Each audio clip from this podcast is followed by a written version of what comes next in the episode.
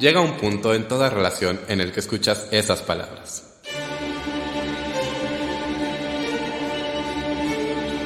Tenemos que hablar, tenemos que hablar de teatro con Davor.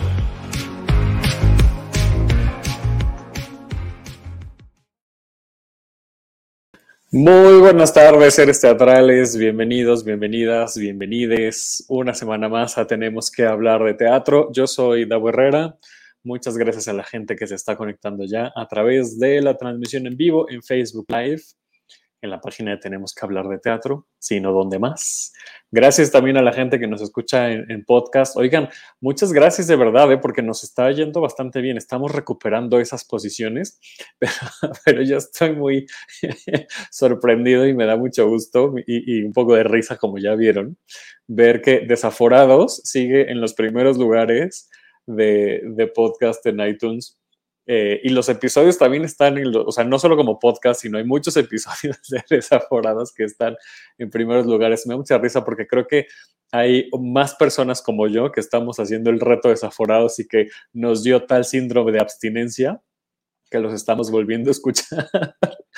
Entonces, bueno, obviamente yo incluido, ya voy por ahí del 180 o una cosa así, porque pues sí, los, estoy volviendo a escuchar desde, desde el principio. Eh, pero bueno, gracias a la gente que nos escucha en podcast. Compártanlo, por favor, que nos ayuda muchísimo a, seguir eh, creciendo eh, y que más gente se vuelva a ser teatral, por supuesto. gracias a Edith Saldaña, que está en la producción, que ya nos puso amo aquí. Cristian Cortés también ya puso presente. Y mm, gracias también a Boyeristas Producciones que nos prestan la plataforma para poder hacer la transmisión en vivo. Y, pues ya, síganos en redes. Nos encuentran como arroba hablar de teatro en Twitter e Instagram. A mí me encuentran como arroba 9 y, pues bueno, eh, esta es una producción de, de Medios, también gracias a Rebeca que ya se, que, ya se conectó. Dice, buenas, buenísimas tardes. Dice Day, también amo al invitado de hoy, por supuesto. Por supuesto, porque hoy tenemos un invitado, ya es cliente frecuente de Tenemos que hablar de teatro y nos encanta platicar con él. Eh, es una de nuestras personas favoritas de este gremio teatral, no solo de, de, la Ciudad de México, sino de Querétaro, porque él y la compañía Ícaro eh, son queretanos y nuestro productor también es queretano, entonces hay, eh, Querétaro Power, aquí presente tenemos que hablar de teatro, pero hoy vamos a platicar de una obra, miren, yo digo que a este, que a este director que tenemos de invitado hoy, pues le gustan, eh, digamos que los textos un poquito perturbadores, ¿no? Más o menos, o sea, textos inquietantes, textos que te, que te mm, que te dejen pensando, que te dejen ahí con, movimiento en las emociones y en los pensamientos, lo cual se agradece mucho eh, por eso, porque nos hace sentir, ¿no? Sigo, sigo, es, acaso será, dice Cristian Cortés. Saludos, dice Erika Aspetia. Uy, sí es, dice Cristian. Bueno, pues ya adivinó Cristian. Y pues ya sin más preámbulo, vamos a platicar hoy de Abismo con Miguel Septién. ¿Cómo estás, Miguel? Hola, muy bien. ¿Y tú, Davo? Muy bien, muchas gracias, bienvenido.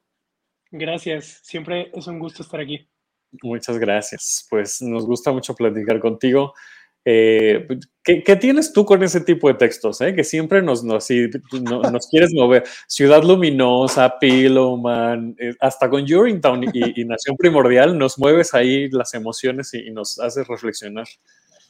Sí, no sé, supongo que em, Ay, no sé, creo que em, la oscuridad en la ficción es algo que me gusta mucho, sobre todo la oscuridad, no la oscuridad gratuita, porque creo que siempre es oscuridad con un dejo de, esperanza y que es oscuridad que nos permite ver la contraparte, sumergirnos en un mundo eh, bastante desolador en muchos sentidos para cuestionarnos y para encontrar una forma de, de prevenir y o de salir de eso. Creo que, digo, creo que a muy grandes rasgos es algo que, que me gusta mucho de, de, la ficción oscura, por llamarla de alguna forma. Oye, ¿y en tu vida cotidiana si te gusta consumir este tipo de, de, de ficción? Sí, 100%. Sí me gusta mucho. Te digo, no, no, no gratuita, por ejemplo, hay ficción, de nuevo, por ponerle un término, ficción oscura que me parece un poco gratuita, como por ejemplo, digo, mucha gente me va a linchar, pero por ejemplo Game of Thrones mucho, mucho del, del em, mucho del grueso de Game of Thrones me parece ficción oscura, pero una oscuridad muy gratuita, como solamente mostrando lo vil y lo despreciable de la naturaleza humana constante, constante, constantemente, sin ninguna posibilidad de, esperanza o de redención. De, reivindicación, exacto. Exacto. Y creo que hay textos como, como Pillowman, que tú mencionabas hace rato, que son muy, muy oscuros, pero siempre con un afán de tratar de analizar qué nos empuja hasta esos lugares y cuáles podrían ser maneras de, salir, de evolucionar, de mejorar y analizar qué es lo que, lo que más nos mueve como, como especie, creo, de alguna forma. Pero, pero tú también tienes otros gustos, o sea, eres bastante otaku. Soy muy otaku. De hecho, sí, ahí se ve parte de mi, de mis ser otaku.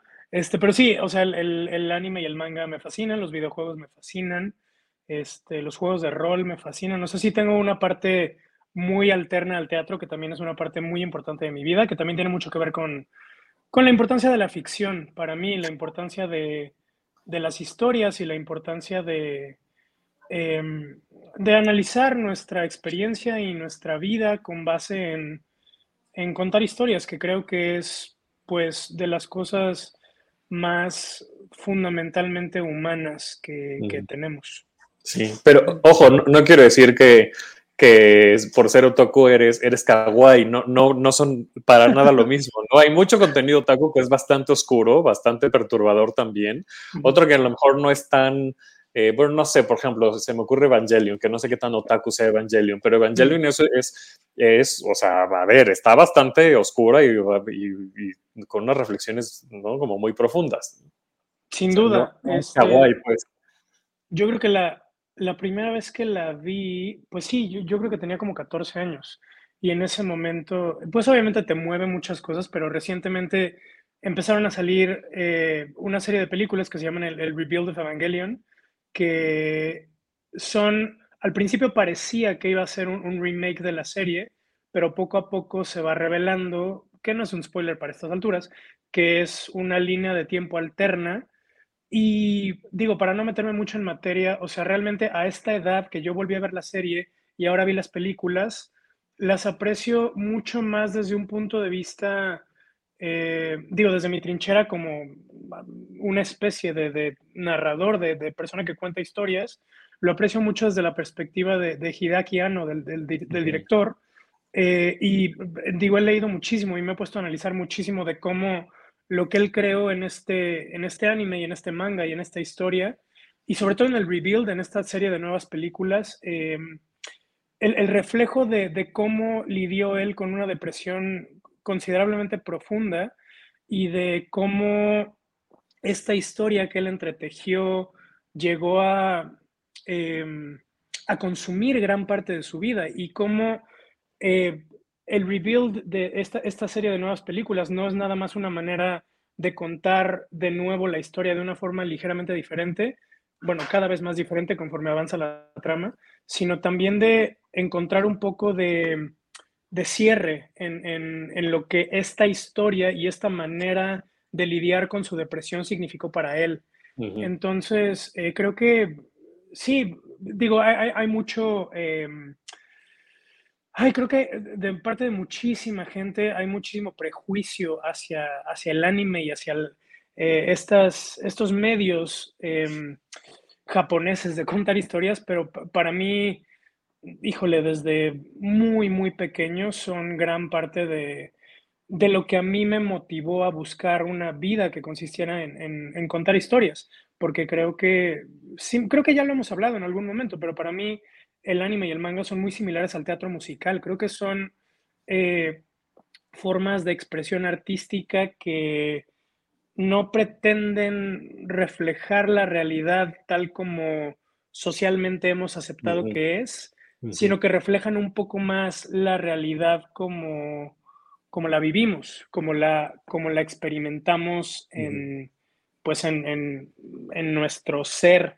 Y creo que también por eso amo el teatro musical, porque me parece en muchos sentidos mucho más real de lo que hemos socialmente definido como realidad. Eh, que es algo que tiene que ver con abismo también. Sí, justo, eh, justo. Híjole, ya, esto va a ser programa de, de, entrevista otaku, porque primero Dai te pregunta si ya viste la más reciente de Dragon Ball Super. La voy a ver hoy. Hoy voy a ir con ah. mis mejores amigos a verla. Nosotros ya la vimos, disfrútala. Y Cristian también dice, ya me dieron curiosidad, ¿qué anime recomiendan para alguien que no sabe gran cosa? Yo no te puedo decir, Cristian, porque yo no sé absolutamente nada. Aquí el otaku es Miguel Septiembre, entonces él te va a dar las recomendaciones. Yo te recomiendo eh, un clásico, no es de mis favoritos, pero creo que un gran anime para adentrarse en el mundo del anime eh, Full Metal Alchemist. Full Metal Alchemist Brotherhood está en Netflix y te lo recomiendo ampliamente. Eh, también eh, Kimetsu no Yaiba, Demon Slayer, también maravilloso y es mucho más nuevo y es muy popular ahorita.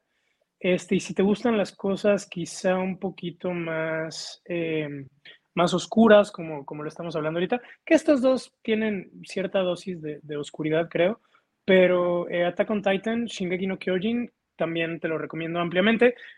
Creo que eh, también es un gran anime para analizarlo como pieza de ficción, porque creo que la historia comienza de una forma brutal y te atrapa de manera increíble y va decayendo conforme avanza, pero también creo que eso es padre, o sea, como tratar de entender em, qué pasó con la historia que estaba contando el autor, creo que es algo muy interesante, pero eh, supongo que esos tres son buenos puntos de entrada. Ahí están las recomendaciones otaku de Miguel Septién. Vamos a poner ya una sección en este programa. Deji y yo tenemos la sospecha de que descubrimos una referencia otaku tuya en, las obras de teatro, principalmente en Urinetown y Nación Primordial. ¿Y, en qué otra? Había otra, ¿no? En la Ciudad Luminosa. ¿Y en Ciudad Luminosa? Sí. Bueno, ¿será esto? Ay, que nos pone aquí Day. No, espérate, ya lo perdí. Acá está. El pañuelo blanco en el rostro. Que no, es otaku, que no es otaku 100%, sino más bien cultura japonesa. Fíjate que vimos un video en el que, no sé si conozcas el, canal de YouTube de Nekojita Blog, eh, que es una pareja internacional, ¿no? Para quienes no sepan, él, eh, él, es español, ella es japonesa, y en uno de esos videos de curiosidades y de cosas eh, de cultura japonesa, decía Yuko, que es ella, ¿no? esta pareja de, de youtubers, que en Japón les ponen un pañuelo blanco a los muertos Em, en el rostro, específicamente en el rostro. Eh, y la razón es, pues bueno, que por si, por si están vivos, pues se vería la respiración en el, en el, en el paño, ¿no? Y en tus obras, como simbolismo, resulta que les pones pañuelos blancos a la gente que se está muriendo, a los personajes que están muriendo. Honestamente, no tenía idea de esa costumbre o de esa tradición y me parece fantástico que, que, haya esa coincidencia. O sea, la primera vez que lo, la primera vez que lo hice no recuerdo en qué obra fue. Fue, fue en Urington y en Julio César al mismo tiempo, porque las mm. hicimos al mismo tiempo en, en, Querétaro y fue cuando empecé con esta herramienta para, para denotar la muerte y se me ocurrió de una forma muy orgánica. En realidad no lo mm. pensé demasiado pero me encanta que, exista esa referencia. Está increíble. Sí, que me corrige de que no era en Ciudad Luminosa, que era en Piloman, este, donde también entonces ese simbolismo. Que mira, ahí está. Yo creo que ya lo sabías, ¿no? Lo tenías ya en algún momento de tu, sistema y solo lo sacaste. Puede ser, puede ser totalmente, porque sí, la verdad, la, cultura japonesa es algo que en lo que me he estado remojando, pues sí, desde los cinco años más o menos. sí, claro, claro. Sí. ¿Cómo llega Abismo a ti? Porque aquí nos dice Eric justo, Abismo está gañona y sí, al puritito estilo de Septién montar este tipo de obras. Eh, ¿Cómo llegas a Abismo o cómo llega Abismo a ti? ¿Qué pasó? Yo, a ver, ¿qué pasó? Estaba haciendo Ciudad Luminosa el año, hace exactamente un año, sí, casi exactamente un año. Eh, a Ciudad Luminosa fueron a verla los productores de Toca, Sergio Mingram y Alberto Alba. Eh, nos conocimos, platicamos y empezamos a, notar que teníamos muchos puntos de coincidencia en la manera en la que queríamos trabajar y contar historias y, demás. Y este, en ese momento ellos estaban deseosos de montar Visitando al Señor Green, que fue la obra que me ofrecieron como inicio de nuestra colaboración. Eh, trabajamos en Visitando al Señor Green y la verdad eh, nos dimos cuenta que esta sospecha que teníamos de que podíamos colaborar eh, juntos era una realidad bastante, bastante tangible. y empezamos a hablar de, de, otros textos, algunos de ellos los tenemos ahorita en, en preproducción, pero este, uno de los que ellos tenían muchísimas ganas de montar era, era Abismo, que en inglés se llama The Nether. Eh, originalmente ellos habían em, comenzado, en realidad, habían platicado con otro equipo creativo, con otro director y con otro traductor que habían eh, comenzado de alguna forma el, proceso, pero en realidad todo se quedó como en una idea de en algún momento lo haremos. Eh, esto, la verdad no sé exactamente hace cuántos años fue, pero definitivamente un buen rato antes de la pandemia. Eh, y parece ser que con la pandemia y con la vida, eh, este otro director que originalmente iba a encargarse de este proyecto, que incluso me parece que él se los presentó, no estoy 100% seguro, pero bueno, el punto es que él por X, Y y Z ya no estaba tan interesado ni, ni, tenía tanta posibilidad de encargarse del proyecto. Y Sergio y Alberto estaban muy interesados en, en sí montarla. Eh, y platicamos sobre ella, me la dieron para que la leyera, me encantó, digo, eh, los temas que toca, la manera en la que los toca, el, el tipo de, de mundos de los que habla, todo me resonó muchísimo. Mm, descubrí ¿No, la conocías antes de que te la vieran? Es que esto es, esto es lo chistoso. Yo pensé que no la conocía, pero me di cuenta que en el 2013, más o menos, 2014, uno de mis mejores amigos, que se llama Kyler Justin, que es un director eh, de escena también en Estados Unidos, me, la mandó, pero me mandó una versión anterior de la obra, que está ah. mucho más recargada en toda esta onda de los juegos de rol, de los juegos de rol eh, es, mucho más em, tirada hacia ese mundo. Digo, la, idea es muy, muy similar, pero está mucho más empapada en ese mundo. Y Kyler me la había mandado y yo la tenía en, mi buzón y seguramente le eché alguna leída, pero como que en ese momento no, no decidí hacerla ni nada por el estilo. Pero hasta que ya leí esta, esta, la última versión que ellos me mandaron, hice, hice el clic, te digo, me encantó la obra y lo que pasó también durante la pandemia fue que yo empecé a crear nexos, eh, o más bien, afortunadamente, diferentes productores, diferentes entidades productoras me, contactaron para activar diferentes proyectos en preproducción.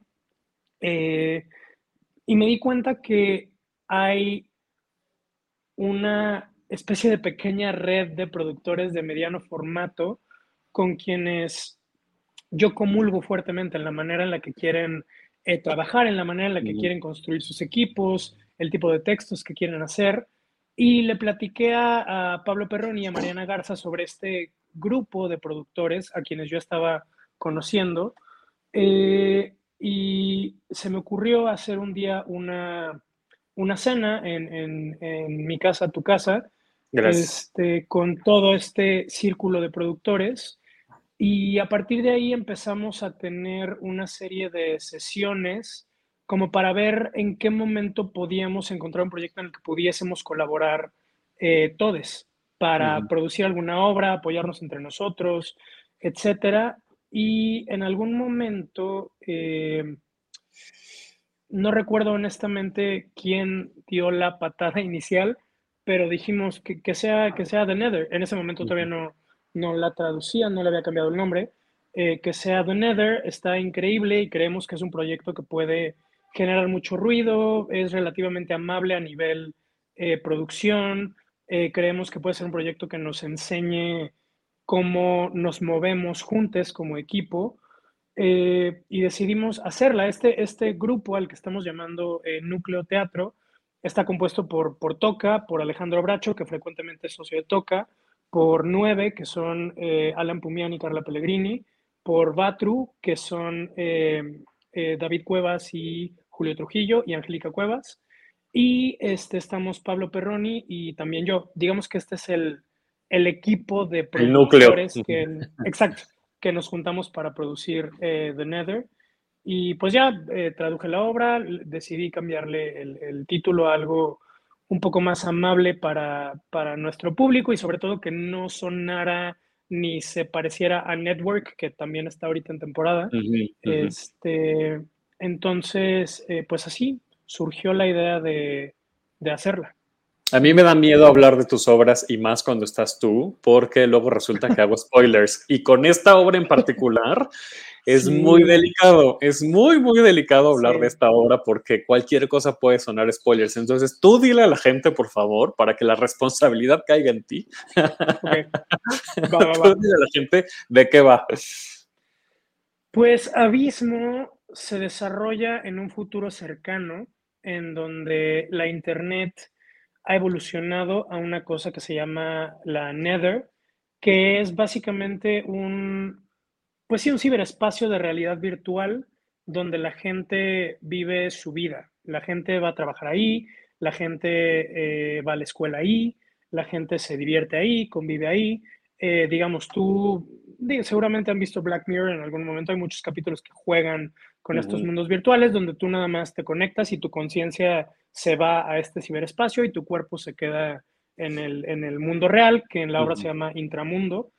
Eh, y vaya, digamos que este es el, contexto en el que se desarrolla la obra y la historia comienza porque hay un programador que se llama Sims que crea un espacio dentro de la Nether, un reino, se llaman reinos en la obra, los diferentes sitios virtuales. Eh, Sims crea un reino que se llama el escondite, donde la gente que se conecta puede ir a explorar sus fantasías más oscuras, sobre todo recargándose en las fantasías sexuales y sobre todo fantasías sexuales que involucren eh, niños, niñas en realidad.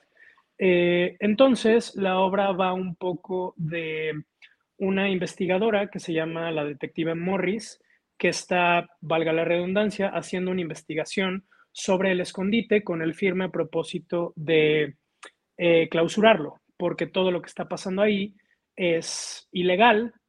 Sims defiende el escondite diciendo que es una cuestión virtual, que solamente son nuestras imaginaciones jugando. Morris habla sobre el escondite eh, dentro de este mundo es el reino más avanzado que ha existido, es un reino que prácticamente em, tú, tú, tocas, sientes, hueles como si estuvieras en el mundo real. sin embargo, dentro de este reino, los niños que están ahí son empleados del escondite y hay adultos detrás de, de las niñas. Digamos, todos somos, si estuviéramos ahí dentro, todos somos adultos jugando a un juego de rol. Un juego de, rol. Este escondite eh, con temática victoriana, todos jugamos a que somos o adultos o niñas de la época victoriana y nos juntamos a jugar a lo que se nos antoje sin ninguna consecuencia, dice Sims, eh, que es un, digamos, una de las partes de la historia, y la contraparte, la detective Morris, eh, sostiene que siempre hay consecuencias y que nuestras imaginaciones crean la realidad y vaya, es un debate eh, ético, moral, filosófico sobre, sobre lo que implica imaginar algo, relacionarte con alguien, aunque sea solo una cuestión virtual. Vaya, es, es, una obra que eh, aborda muchísimos temas eh, éticos, dilemas morales y cuestiones eh, sobre la tecnología y sobre la virtualidad que ya estamos pisando, que ya no estamos muy lejos de, ello. Y pues nada, supongo que, sin spoilers de, eso va un poco la, es, lo que, es lo que vamos a conocer muy pronto con el metaverso, eh, este, este Nether. Y, si vieron o leyeron Ready Player One, es, es Oasis, es, es exactamente esa misma visión ¿no? de, de, cómo entras al mundo virtual a través de aparatos, pero en realidad, como dijiste, ¿no? tu cuerpo físico está aquí en la Tierra, pero tu cuerpo virtual está en cualquier lugar.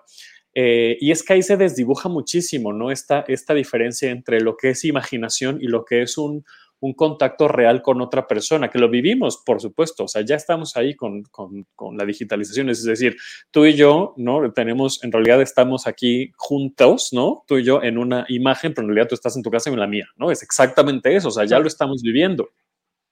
Pero justo, justo lo que dices, si, si, la obra fuera de eso, pues sería muy aburrida porque ya, ya es lo que sucede hoy en día. Eh, que, lo inquietante también es, y lo platicábamos em, justo en una, en una charla después de que vimos la obra, eh, es que esas, ese tipo de, de, acciones, de discusiones, de juegos, de interacciones, existen. Vivimos en una burbuja en la que no nos damos cuenta de lo que existe en, por ejemplo, lo que, lo que se llama la Deep Web, ¿no? en el que el tráfico de lo que se te ocurra está disponible. Eh, y que seguramente hay muchísimos foros y muchísimos lugares de realidad virtual en el, en el, que seguramente se practican estos juegos de roles muy similares a los que sucede en el escondite, pero que como, eh, como usuarios y usuarios de a pie, ¿no? De este, con, con, esa ética o moral pues más o menos equilibrada, pues ni nos damos cuenta ni nos enteramos, no sabemos que existe, pero estoy segurísimo que existen muchos, muchos de estos espacios. ¿no? Eh, y eso es lo más inquietante, no solamente pensar en que esto va a ser en un futuro, ¿no? Como dices, eh, eh, cercano, sino que seguramente algo similar ya está, ya está pasando y toca temas muy fuertes, eh, como, ya, como ya lo dijiste, hay, niños y niñas ¿no? hay, en, en, juego, no, no reales, virtuales, pero al final, pues la decisión de que tú quieras jugar un juego, el que sea, con una niña o un niño, eh, digo, aquí lo, lo puse en, en, en, el, en, los emojis de, del cintillo de abajo, ¿no? El, el, hacha que existe en este lugar, por ejemplo, ¿no? O sea, jugar con ellos podría significar matar a una persona sin, una, sin, sin, consecuencias, porque revivirá, porque es, porque es un avatar, ¿no? Es, es, es un ente virtual. Pero de ahí a cualquier cosa, ¿no? Este, eh, podría ser cualquier otra cosa, podría ser eh, comer, jugar al té, cualquier cosa realmente, ¿no? Entonces, ese dilema es bien, e, es, es muy inquietante. O sea, cuando te lo planteas en, en este mundo real, es, es, realmente inquietante.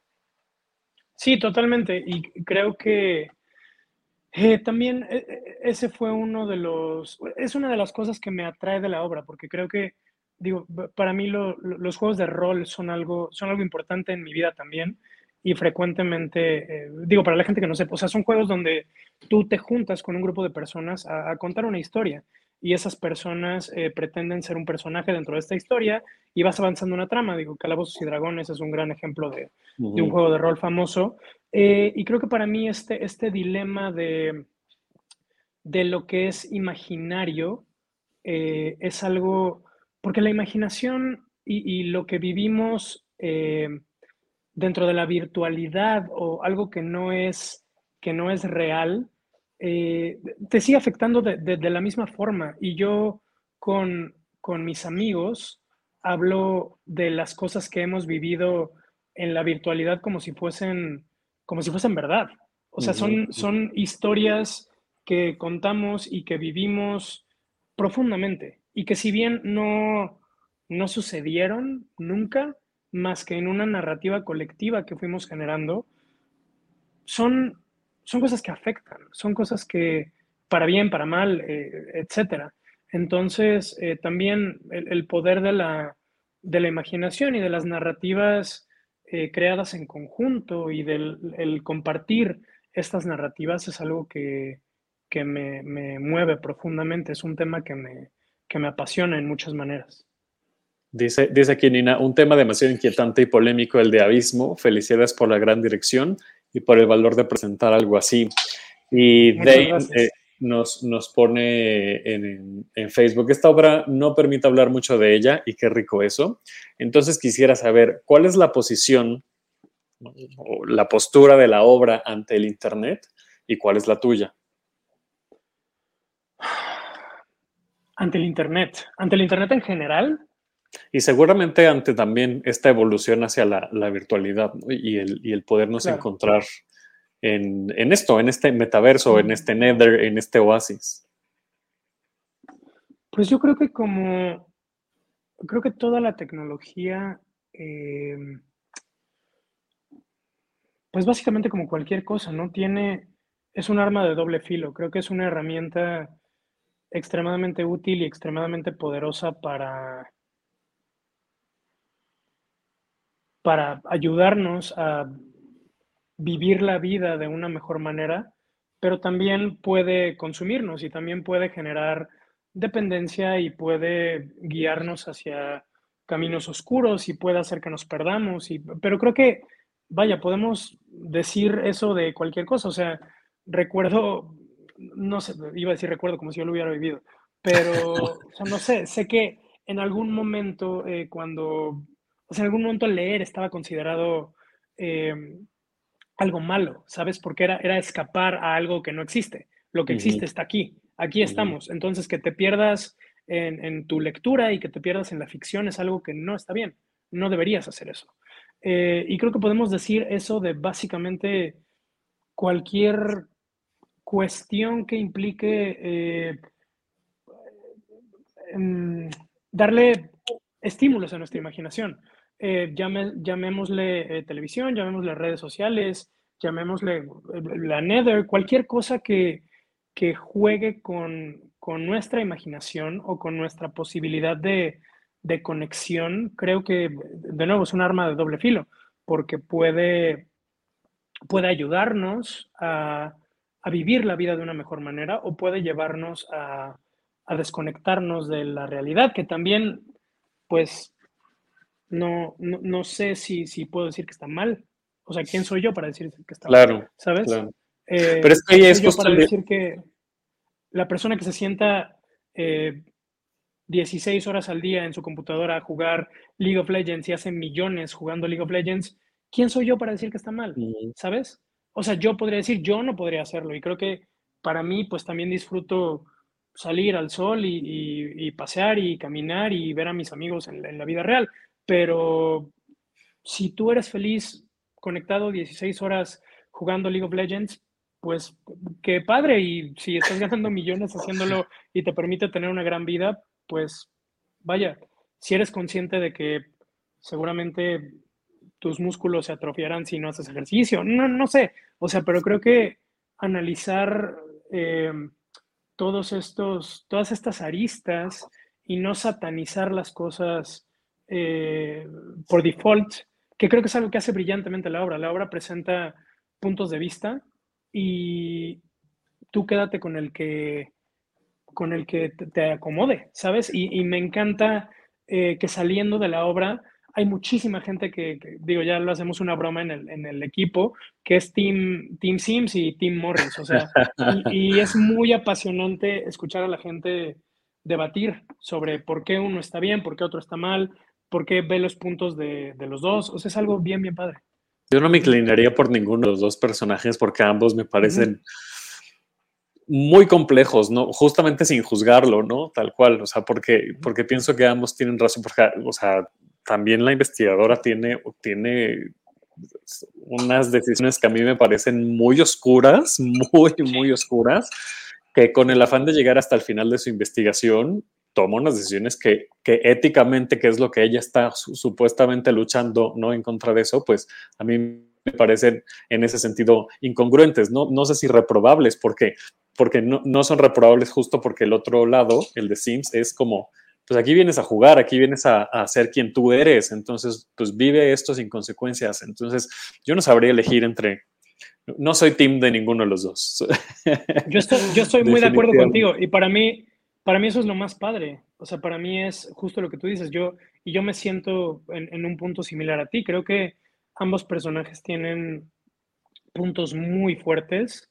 Eh, y de nuevo, creo que es lo más, de las cosas más padres de la obra. Sí, exacto. y nos pregunta Eric cómo fue la elección del elenco. Él asume que Pablo estaba de cajón. Primero, ¿Pablo estaba de cajón? Eh, pues es que no sé qué queremos decir de cajón. O sea, digo, esto, es todo un tema. Eh, creo que cuando a mí me ofrecieron eh, la obra y la leí, y nunca me gusta eh, salpicarme demasiado de otras producciones, pero sí había visto en algunos artículos y etcétera, generalmente el personaje de Sims lo castean con un hombre mid-50s, eh, casi 60s, eh, generalmente de una apariencia em, estereotípicamente no considerada necesariamente como atractiva, eh, como que tratan un poco de empujar a Sims hacia este estereotipo de, ¿cómo decirlo? Mm, de la persona eh, totalmente anclada al mundo virtual que podríamos Mm. tener. Y para mí era importante eh, buscar la manera de balancear los actos de Sims con, eh, con su apariencia. No nada más porque creo que la apariencia es la puerta por la que más rápido juzgamos, lamentablemente, eh, sino también porque eh, creo que este tipo de impulsos, de deseos, de filias que, que consideramos reprobables, oscuras, etcétera, se esconden detrás de cualquiera. Eh, y creo que para mí era importante expresar eso a través del actor que, que, que, que eligiera para, para Sims. Una vez que se fue conformando el equipo del proyecto y este núcleo de productores, etcétera, me encantó la idea, me encantó el, el prospecto de que, fuera, de que fuera Pablo, porque de entrada, además de que Pablo me parece un actor extremadamente talentoso, eh, disfruto mucho trabajar con él, disfruto muchísimo trabajar con, con Pablo, ya, ya nos ha tocado en varias ocasiones y me pareció, me pareció algo muy padre, porque además creo que la, la dicotomía que, que logramos crear entre Sims, que es su personaje en el mundo real, y Papá, que es el personaje en el, en el escondite, eh, me parece que Pablo puede eh, atacar estas dos facetas de formas eh, muy efectivas. Y creo que también era algo que me atraía de ponerlo a él en el papel. Y al resto del elenco, pues fue, pues como todo un poco, fue tratar de ir pensando quién podría darle voz y cuerpo a estos personajes. También hubo varias sesiones de brainstorming con, con, con el núcleo de producción. Eh, creo que lo que más nos daba miedo y considerábamos que iba a ser el obstáculo más grande era encontrar a, a una niña para que Por pudiera supuesto. representar el personaje de Iris. Y ahí Sí. fue, fue lo más complicado. Por- porque mm, eh, necesita un, ah, un- Es que no quiero decir nada, es, es bastante difícil, Sí, pero sí, necesita sí, un claro. acompañamiento, ¿no? O sea, se necesita un acompañamiento muy puntual eh, con la actriz que interprete el personaje de, de, de Iris, porque se está enfrentando a cosas muy fuertes que, que para su edad, pues evidentemente no, eh, el resto pues de la población de esa edad pues no se enfrenta, ¿no? De, de manera, y habrá quienes sí, lamentablemente, pero, pero vaya, justamente el punto es ese, ¿no? O sea, que, que no esté que no esté frente a esas circunstancias. ¿Cómo fue este acompañamiento? ¿Quién estuvo con ella? ¿Cómo, cómo, Pues cómo- mira, de cómo entrada, protegida, cuidada, etcétera? Claro. De entrada, o sea, era, ¿qué vamos a hacer? Vamos a abrir audiciones, vamos, o sea, ¿cómo vamos a encontrar a esta niña? Afortunadamente, eh, Alan y Carla, eh, los productores de Nueve, eh, frecuentemente habían trabajado con María José Alós, que para quien no la conozca es una fotógrafa que se mueve mucho en, en nuestro gremio teatral, talentosísima, eh, y ellos habían conocido a Leo, que es la hija de, de María José, estaban conscientes de que Leo hacía mucho trabajo de modelaje y había hecho hace poco su primera película con Luis Mandoki y había muchos comentarios muy padres de ella, etcétera. Nunca había hecho teatro, pero eh, bueno, empezamos como a platicar. A mí me encantó todo lo que vi de Leo, el, el porte que tiene como, como modelo, el, el, carácter que se refleja en la manera en la que ella modela, me encantó. Creo que además su, su apariencia se presta perfectamente para, uh -huh. para el mundo eh, que crea Sims.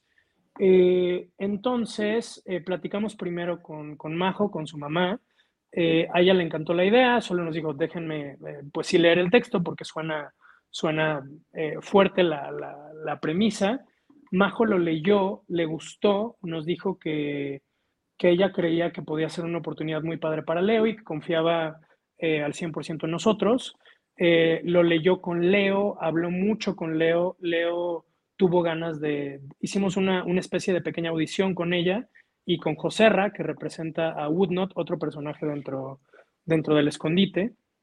Eh, y me encantó, o sea, desde el primer momento Leo llegó totalmente clara de, del texto y le doy mucho crédito a, a, Majo por, por ello, por haber hablado con ella sobre las implicaciones de su personaje, sobre la trama, sobre, como dice Pablo, creo que, híjole, creo que es un tema que no, que se tiene que hablar con, con las niñas. Creo que es algo a lo que están eh, expuesto, exp, expuestas en muchos sentidos.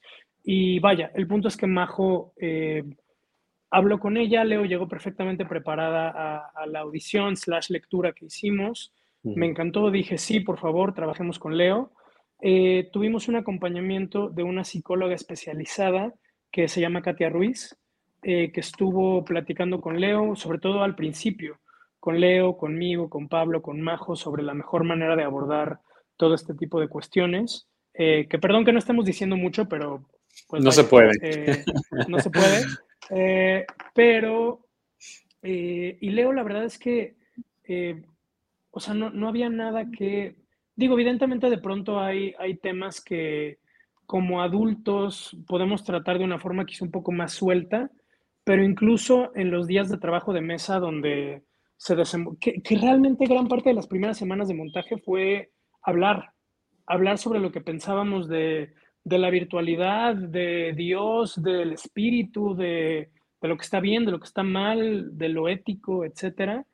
Y Leo siempre estuvo presente y participando y escuchando y Majo nos dio toda la confianza para estar con ella y la verdad es que eh, Leo es una persona extremadamente talentosa, extremadamente madura, extremadamente profesional y fue muy gozoso trabajar con ella. Creo que hubo varios retos que, que tuvimos durante el proceso porque era la primera vez que Leo se enfrentaba a, hacer teatro y a todo lo que eso conlleva, pero la verdad es que fue, fue muy gozoso y es muy gozoso estar con ella uh -huh. porque el ambiente que tenemos eh, backstage en la obra es, es padrísimo y es exactamente lo, lo, lo, lo opuesto a lo que sucede eh, temáticamente en la obra. Claro. es un balance muy padre porque Leo es una esferita de energía que está riéndose y carcajeándose y colgándose de todo el mundo todo el tiempo y es algo muy padre que mm, hemos podido bueno. separar eh, mucho los temas y la textura de la obra de lo que vivimos como equipo. Sí. Eh, y Leo siempre súper consciente de la historia, de su papel en ella. Y nada, ha sido algo muy lindo, la verdad. Nos dice Eric, Leo es un gran hallazgo, no solo soporta el tremendo peso del papel como con creces, brilla en la obra de manera impresionante. Eh, con, con, José Ramón Berganza ya habías trabajado, pero, pero con, con Sergio Zurita y con Verónica no.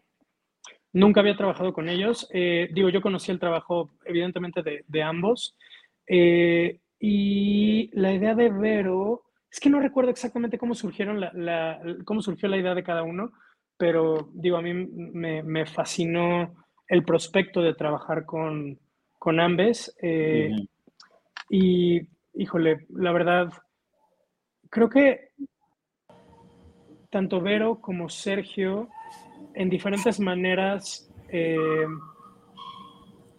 están muy anclados al viaje emocional de sus personajes. Uh -huh. Son viajes que les hacen eco en muchas cuestiones personales y creo que el haber tenido la posibilidad de, de compartir eso con, con ellas fue algo, fue algo muy conmovedor para mí y algo que, que agradezco profundamente este proceso, que además de haber generado eh, un montaje que creo que funciona y que creo que mueve a las personas que lo ven eh, y que creo que es efectivo. La verdad fue un, un periodo de, de, conocer, de conocer personas apasionadas y con preguntas eh, tan ardientes como las que yo muchas veces tengo en, con temas muy relacionados a la obra. Y fue, fue un momento de, de mucho cuestionamiento, de mucho análisis, de mucho filosofar con todas ellas y la verdad creo que se armó todo de una forma muy orgánica. Y digo, muchas veces dicen que, que las obras escogen su momento y a sus equipos y a sus elencos. Y creo que esto es uno de esos casos donde, donde se siente así, que todo se fue, todas las piezas fueron cayendo de forma muy amable, muy orgánica, y fue un proceso corto porque montamos la obra en poquito menos de cinco semanas, eh, pero fue, fue muy gozoso y muy amable sobre todo. Ya para ir cerrando, nos pregunta Day, dice Miguel, sé que te importa mucho cuidar a todos los involucrados en la obra, detrás y en el escenario, pero también a las audiencias. ¿Cómo le haces para alertar sobre los posibles triggers sin arruinar la sorpresa que vamos a ver? Ay, esa es una gran pregunta. Em, creo que los triggers que puede causar la obra, creo yo, y Jennifer Haley, la, dramaturga, habla un poquito de esto en sus notas de producción. Eh, ella fue muy cuidadosa de construir la narrativa de tal forma en la que nunca hay absolutamente nada explícito en escena. Todo es siempre sugerido, todo es, eh, todo, digamos que te da, te da un empujoncito y lo que completa ese empujoncito es el contexto de la trama que hemos generado y el contexto de lo que socialmente pensamos automáticamente sobre ciertos temas. Y, en ese sentido, eh, además también habla un poco sobre eh, la necesidad, o bueno, lo que ella ve como una necesidad de tener a una niña real en escena, no a una adolescente, no a una actriz que parezca niña, porque de esa forma estamos seguros como público que no va a pasar nada.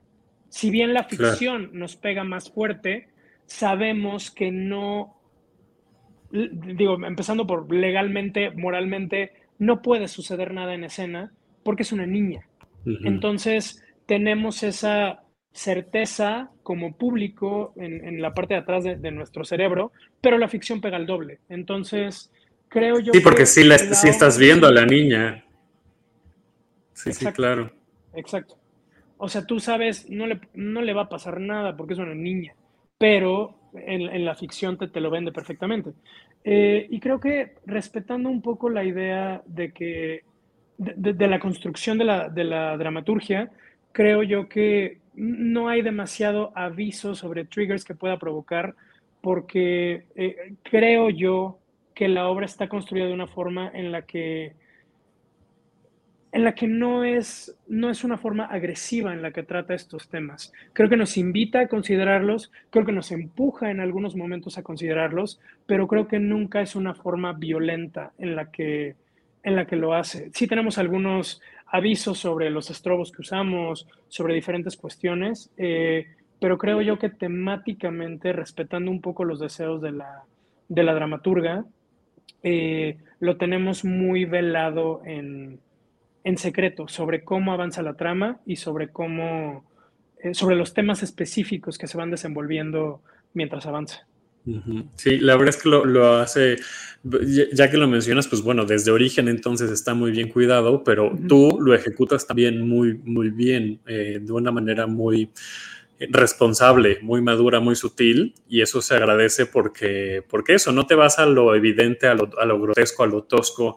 Eh, que podría ser lo, que hablamos justo al inicio del programa, ¿no? Podría ser muy gratuito, ¿no? Tener escenas que, que, vendan ese morbo o, esa agresividad o, insisto, e, e, ese ambiente grotesco, porque así lo dice la historia, pero en realidad no, es, es, es, una, es una historia, es una anécdota que, que me parece que está escrita de una manera muy inteligente. Eh, y, la manera en la que tú le estás llevando a escena también me parece muy inteligente. Eh, y, pues no, pues nada, gracias. Gracias por, por, por seguir mostrándonos tu trabajo, gracias por, por esta temporada y, pues ya cuéntanos dónde, cuándo, aquí estamos viendo el, el póster, quienes nos están viendo en Facebook. Abismo se llama la obra eh, y además esta frase del inicio me encanta, en la red los monstruos salen a jugar. Sí, sí, bueno, gracias por, por, por todo lo que me dices, Davo, te lo agradezco mucho y era, era la meta, ¿no? Que fuese una historia que sí nos, nos motive a reflexionar, pero sin hacerlo de una forma eh, violenta para, para nadie, empezando por las personas que están en escena. Entonces, eh, pues era una meta. Y sí, Abismo, estamos en el Teatro Milán los viernes, sábados y domingos, viernes 8.45, sábados 6 y 8 y media, los domingos a las 6 de la tarde. Este, y pues nada, creo que ha estado causando una reacción muy, muy eh, halagadora con el público que ha ido, que al final creo que es una de esas obras que eh, pretenden ponernos a, pensar y a debatir y a cuestionar, y creo que lo está logrando. Me siento muy agradecido por ello y muy agradecido también con, con ustedes por, por el espacio. No, hombre, siempre, ya sabes que esta es tu casa. Muchas gracias. Cuéntanos tus redes y las redes eh, y te, mandan agradecimientos. tus redes, las redes de, la obra. Claro, mis redes son arroba mseptien, m s e p t i e n en Instagram y en Twitter. Y las redes de la obra son arroba abismo México. Ok, ahí está, para que encuentren toda la información. Y además, participen en, el contenido que, y las conversaciones que se están generando en las cuentas de Abismo México, porque creo que se pueden hacer debates bien interesantes. Están lanzando ahí preguntitas sobre, pues eso, ¿no? Este, historias terroríficas ahí de internet que nos hayan pasado. Eh, vaya, o sea, ustedes métanse a las redes y participen, porque eso eh, no solo nutre eh, la, audiencia digital de la obra, sino que también nos pone a pensar y a discutir sobre, sobre los temas de de, esta obra y aquí nos encanta hablar no solo de la anécdota, sino de los temas alrededor. Dice Eric, de lo mejor que hay en cartelera, muy recomendable. Eh, mm. Y pues nada, vayan a verla, Teatro Milán, de viernes a domingo. Muchas gracias, Miguel, de verdad es tu casa y, siempre nos encanta que estés aquí.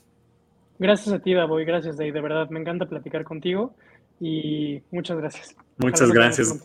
Seguro, seguro, claro que sí. Muchas gracias también a la gente que se conectó en vivo aquí en la página de Facebook de Tenemos que hablar de teatro. Gracias también a la gente que nos escucha en podcast. Eh, eh, recomiéndenlo, compártanlo, valórenlo, pónganle cinco estrellitas en todos lados para que nos siga escuchando más, más gente. Síganos en redes sociales, nos encuentran como arroba hablar de teatro en Twitter e Instagram. A mí me encuentran como arroba daborrero9. Esta es una producción de Funderelele Medios y gracias también a Dais Aldaña que está en la producción del programa y a Boyeristas Producciones que nos prestan la plataforma para, para transmitirnos, dice Rebeca, gracias a todos. Me encanta que mi mamá ya habla en inclusivo. bueno, así me encanta. Nos vemos el próximo lunes para seguir hablando de teatro. Muchas gracias, Miguel. Gracias, Davo. Gracias, Dave. Cuídate mucho. Adiós. Esto fue tenemos que hablar de teatro. Si lo quieres, déjalo ir. Si es de Borrera, regresará cuando menos te lo esperes.